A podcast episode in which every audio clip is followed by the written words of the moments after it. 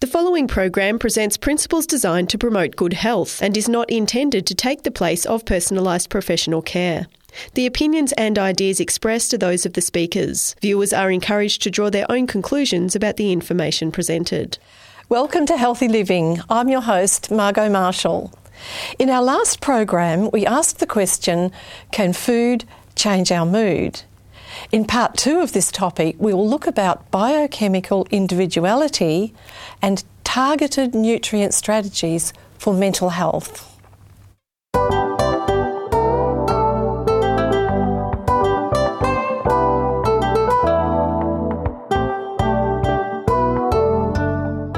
Healthy Living is a production of 3ABN Australia Television, focusing on the health of the whole person body, mind, and spirit.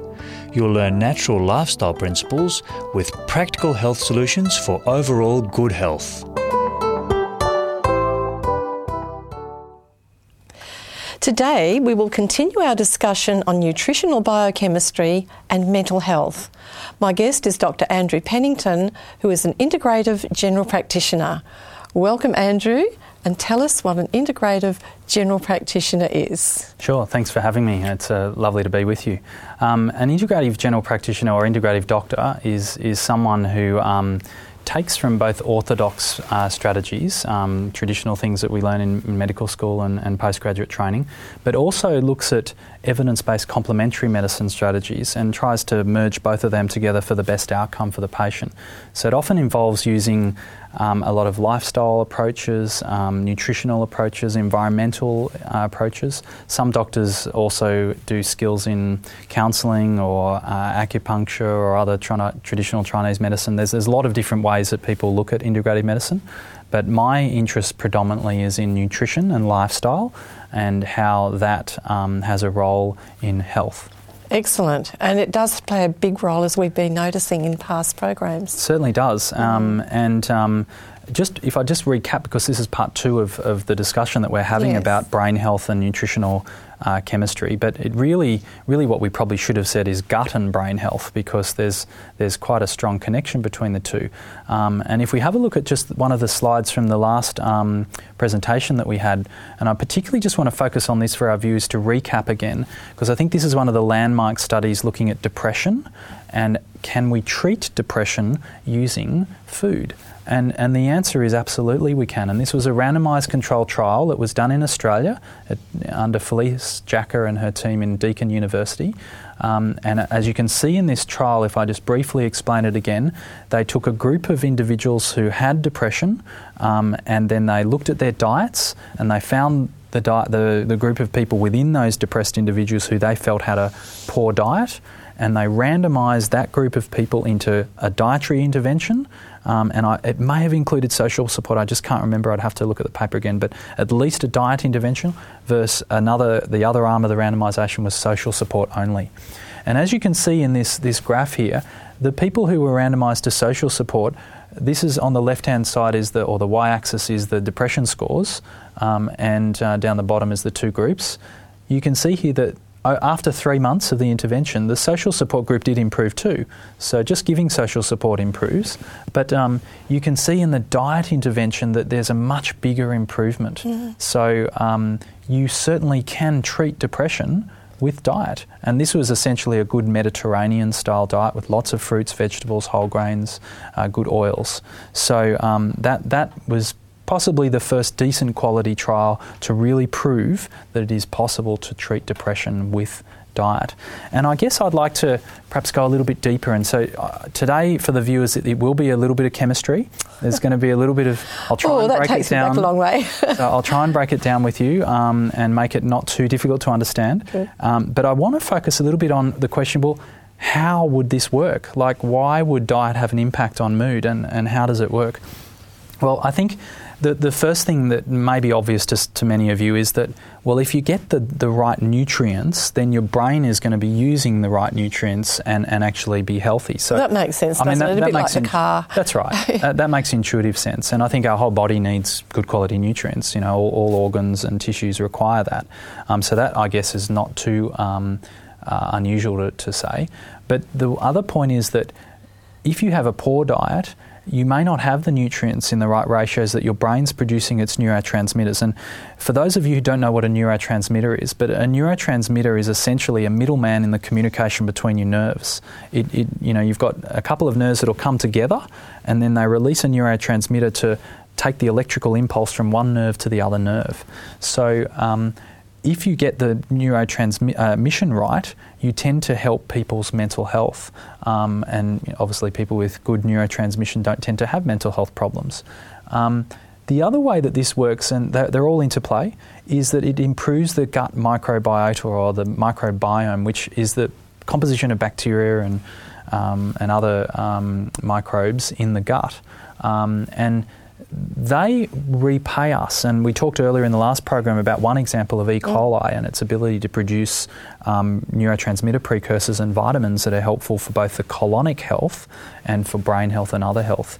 Uh, and I should have added also into that discussion, which I, I didn't mention last time, is the role of inflammation.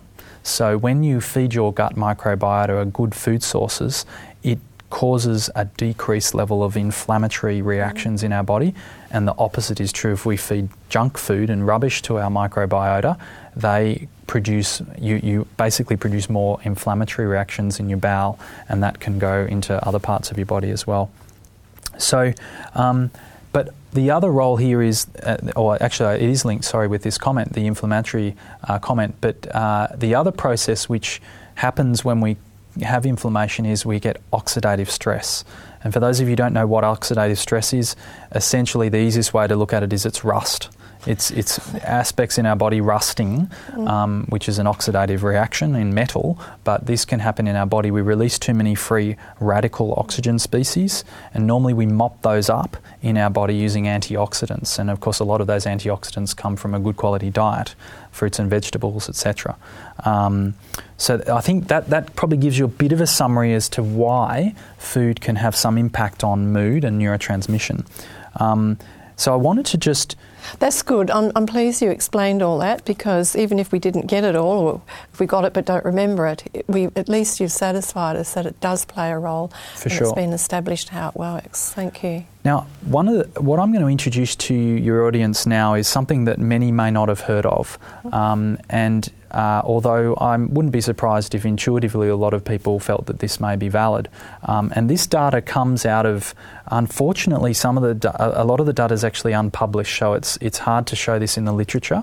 Um, and so there needs to be some level of caution in, in interpreting it. But um, uh, this comes from Dr. Bill Walsh in the United States, and he has um, learnt some techniques using through a nutritional psychiatrist, a couple of people who are interested in, in nutritional psychiatry. Around. Nutritional psychiatrist, yes. so that's a new term to me. Well, it, it's, it's been around for many okay. years. Uh, the founders of, because you have to understand that um, before we ever had antipsychotic and antidepressant and other psychoactive drugs, how did we treat mental illness? How did we work with these people? Well, often we didn't know what, much what to do with them. But there were a couple of people in the US who felt that there was some nutritional issues involved here.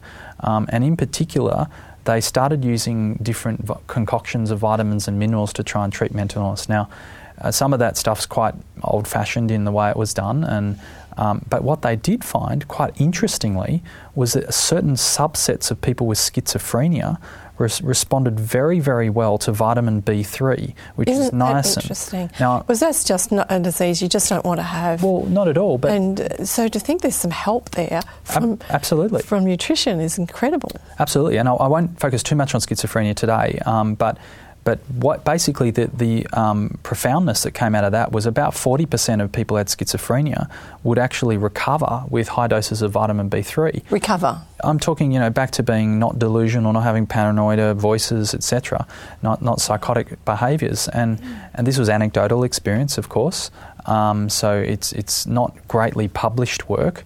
But um, and, and that's one of the I do still struggle, I guess, with it not having the published data that it should for it to gain the credibility amongst many mm. of my colleagues. But um, I hope that will eventually come. But I will say um, th- this would lay the platform for, peop- for some people, some psychiatrists in the US, to think about nutrition. And as I say, this was before antipsychotic therapy was developed, which sort of happened in the 1950s um, when some of the first antipsychotic medications came out. And of course, what happened then was you had a whole lot of uh, doctors who basically jumped on board with that as being the way to treat, and then it, it, became very mainstream that that was what happened. But there are alternate ways of looking at it. So I want to focus a little bit today on depression, though, not so much on schizophrenia, although that, that is a condition that, that we can treat with nutrient therapy too. Mm. Um, and I want to just put a slide up for you from Dr. Walsh's work um, looking at individual biochemistry and variation in depression. So, Dr. Walsh has around about 3,000 odd people who have clinical depression diagnosed um, on his database, and he has tested them for many different chemical and vitamin and mineral analyses. Um, and this is what he finds. Not all people with depression have the same chemistry in their brain. Mm-hmm. Uh, and this is very interesting. And I will explain some of these things through this presentation.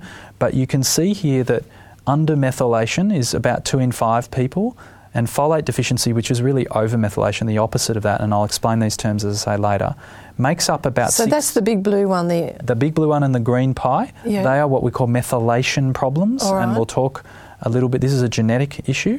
Um, it comes inherited, and, and we'll talk um, about what that means. But they have completely different treatment strategies. Oh. Um, uh, and if you treat them the same way, one will get better, one will get worse. Um, so then you've got about in the, the yellow part of the chart there shows copper overload. Now, this is something that I wish my colleagues understood a bit more about because it really is associated with people with anxiety uh, and ADHD and a number of conditions having too high copper. And if I can talk just briefly to the traditional medical models, there is a disease genetically of copper overload we call Wilson's disease, okay. and it's well recognised within Wilson's disease, and that they base they'll get liver damage from excessive amount of copper. Um, that those people get psychiatric symptoms too. So, what we're talking here is not Wilson's disease. We're talking about a spectrum of people who don't fulfill that criteria, but they they still have elevated coppers, but it's not as high as what happens in Wilson's disease, and it causes psychiatric problems.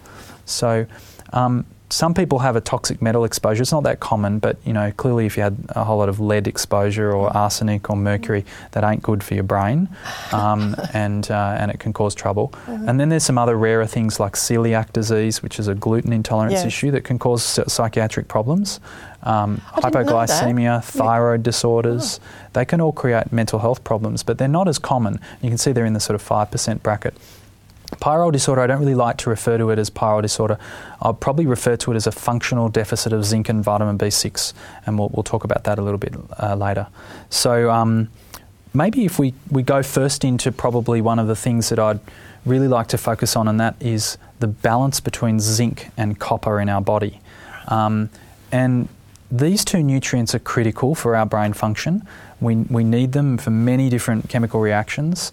Um, zinc is important in, in many uh, health reactions gut health, immune function, skin, nails, hair, taste, digestion. But if we go back to that slide just on the copper zinc um, uh, balance, um, our, if you actually look on the periodic table of elements, the copper and zinc are right next to one another. They're really similar in size and they compete with each other for function.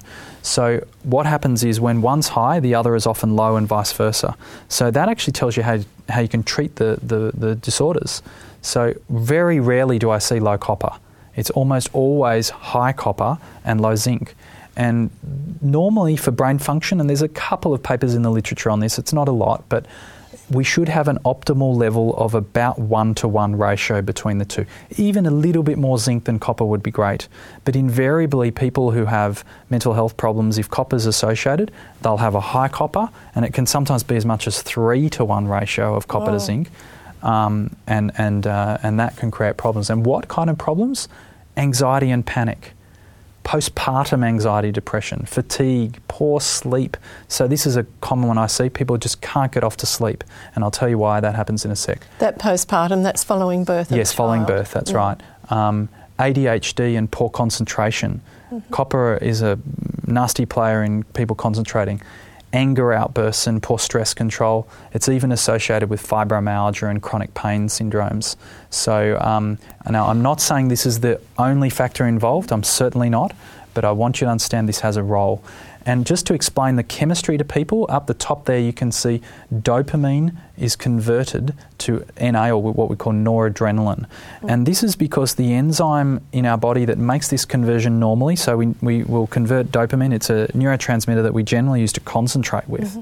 you know, and we will release it when we get reward from various um, things that we you know, our, our brain uses a dopamine system it will copper catalyzes the enzyme that converts dopamine into noradrenaline. And the problem with this, of course, is if you were had a concentrating system and you move that into an adrenaline-based system, you're actually moving your body from concentration to fight or flight.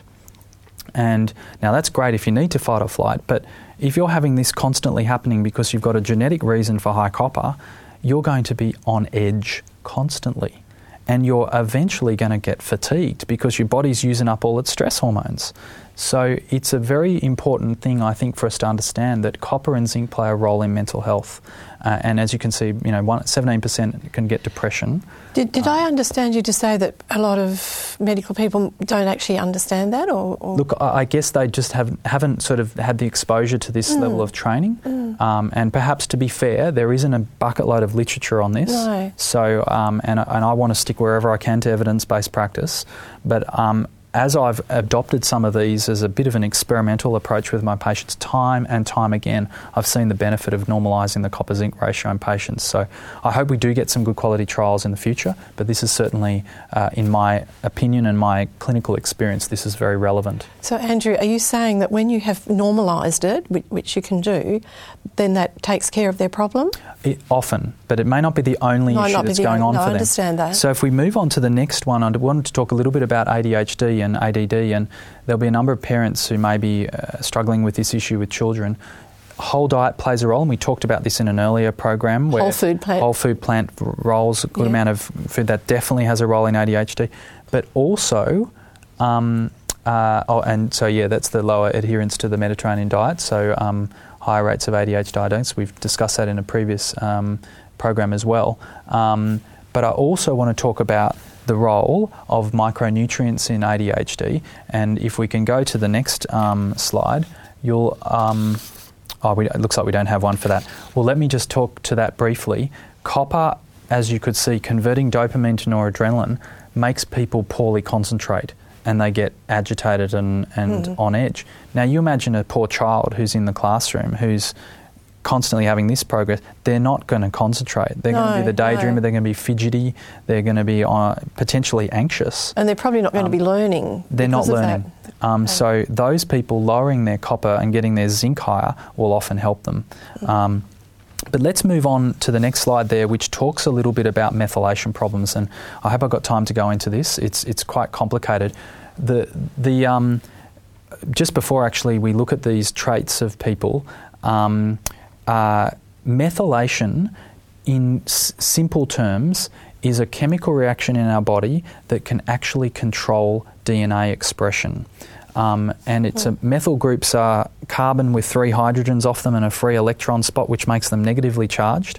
And we use them like bookmarks in a sentence. We place methyl groups on the DNA, and it will change the electrostatic configuration of the DNA coiling on the chromatin molecule that stores the DNA in our nucleus of cells.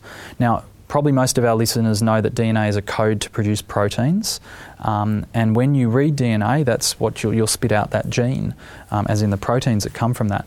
But if you can control whether that, reading of that DNA is possible or not using methylation, um, and that's essentially one of the mechanisms that our body does. Now, this has a role in mental health because do you remember we talked earlier about the neurotransmission? Yes. Where electrical impulse comes down the nerve, crosses over using a neurotransmitter.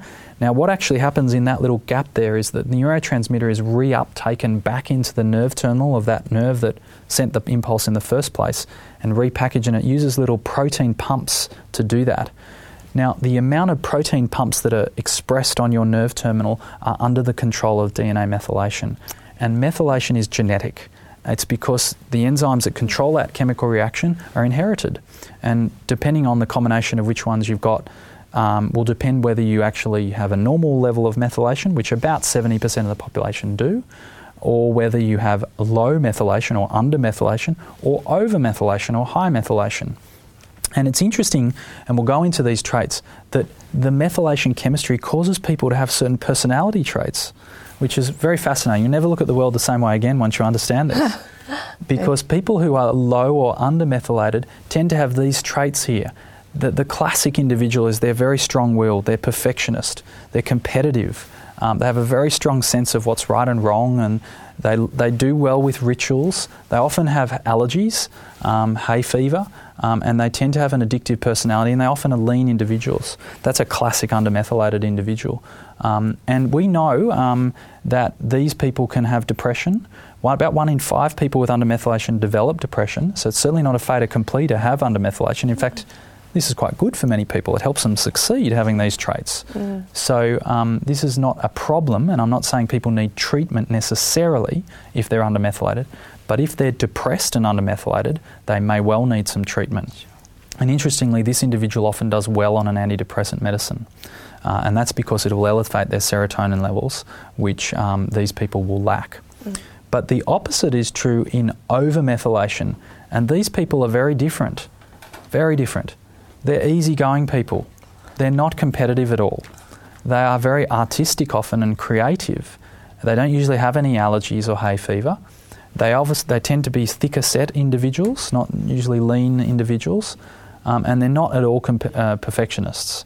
Um, so these guys make great neighbours. You know, the next door neighbour is really easygoing okay. and friendly. However, again, some of these individuals can get mental health problems, and and um, they have a, need a completely different approach. And if you put someone like this on an antidepressant drug, they get worse because they've got too much serotonin in their system. So it's very interesting. Um, so that's I, I, think that's an important thing to understand about individual biochemistry. Um, we'll talk very briefly about pyrroles, um, which we can go on to the next slide.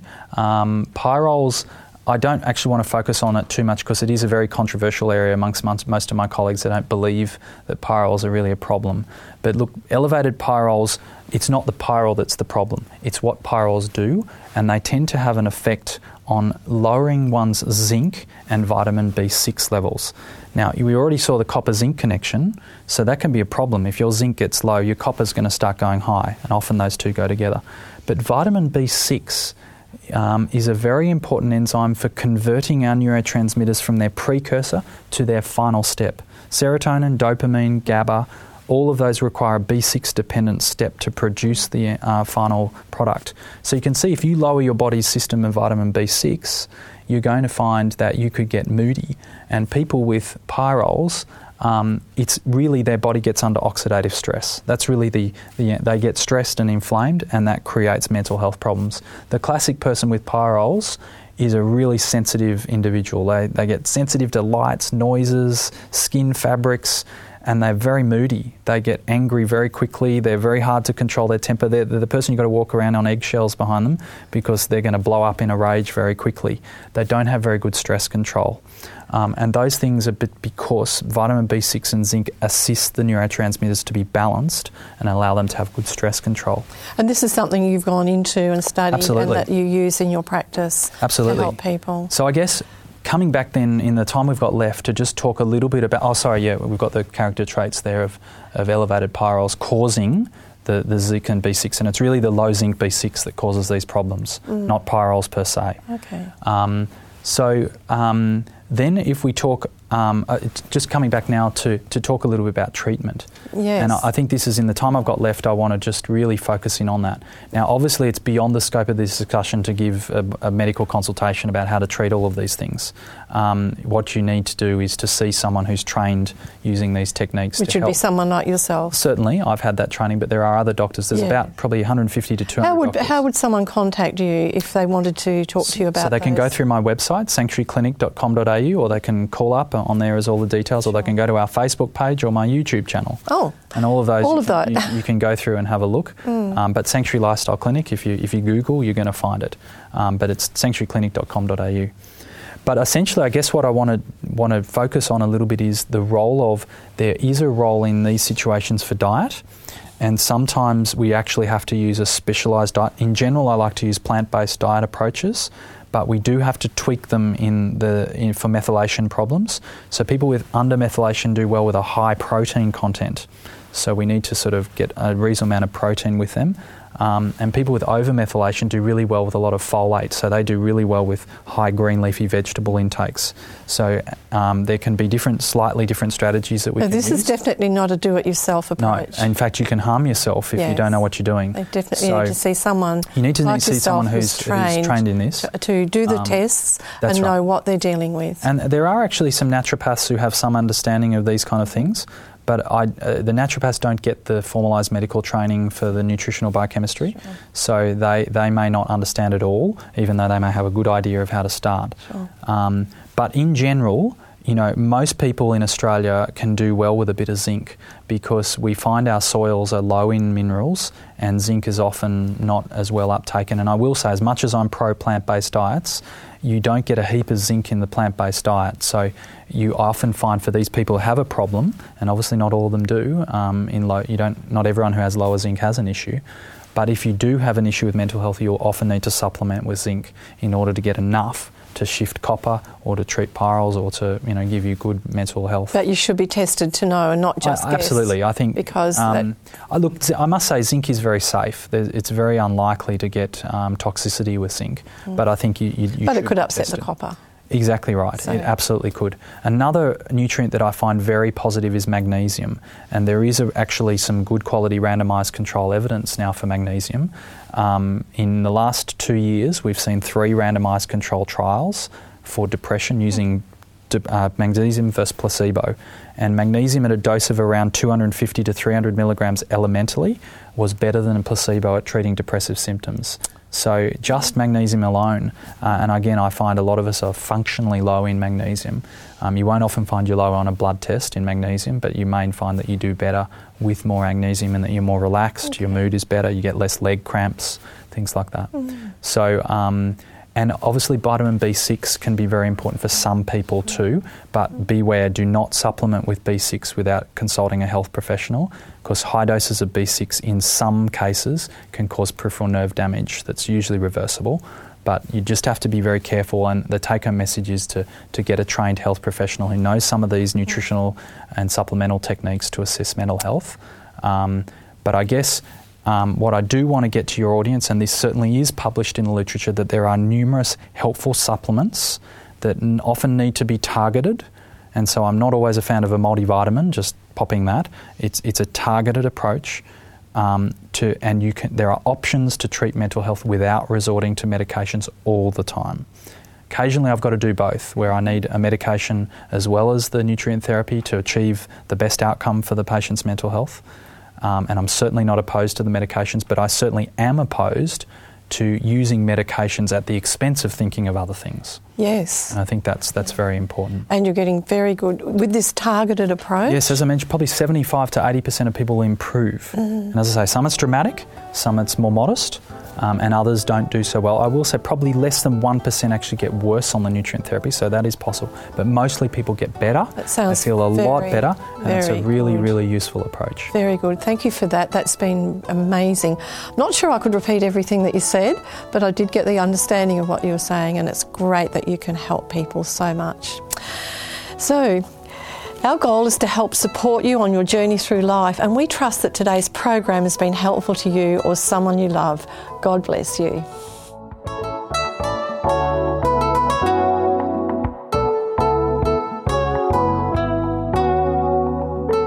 You've been listening to a production of 3ABN Australia Television.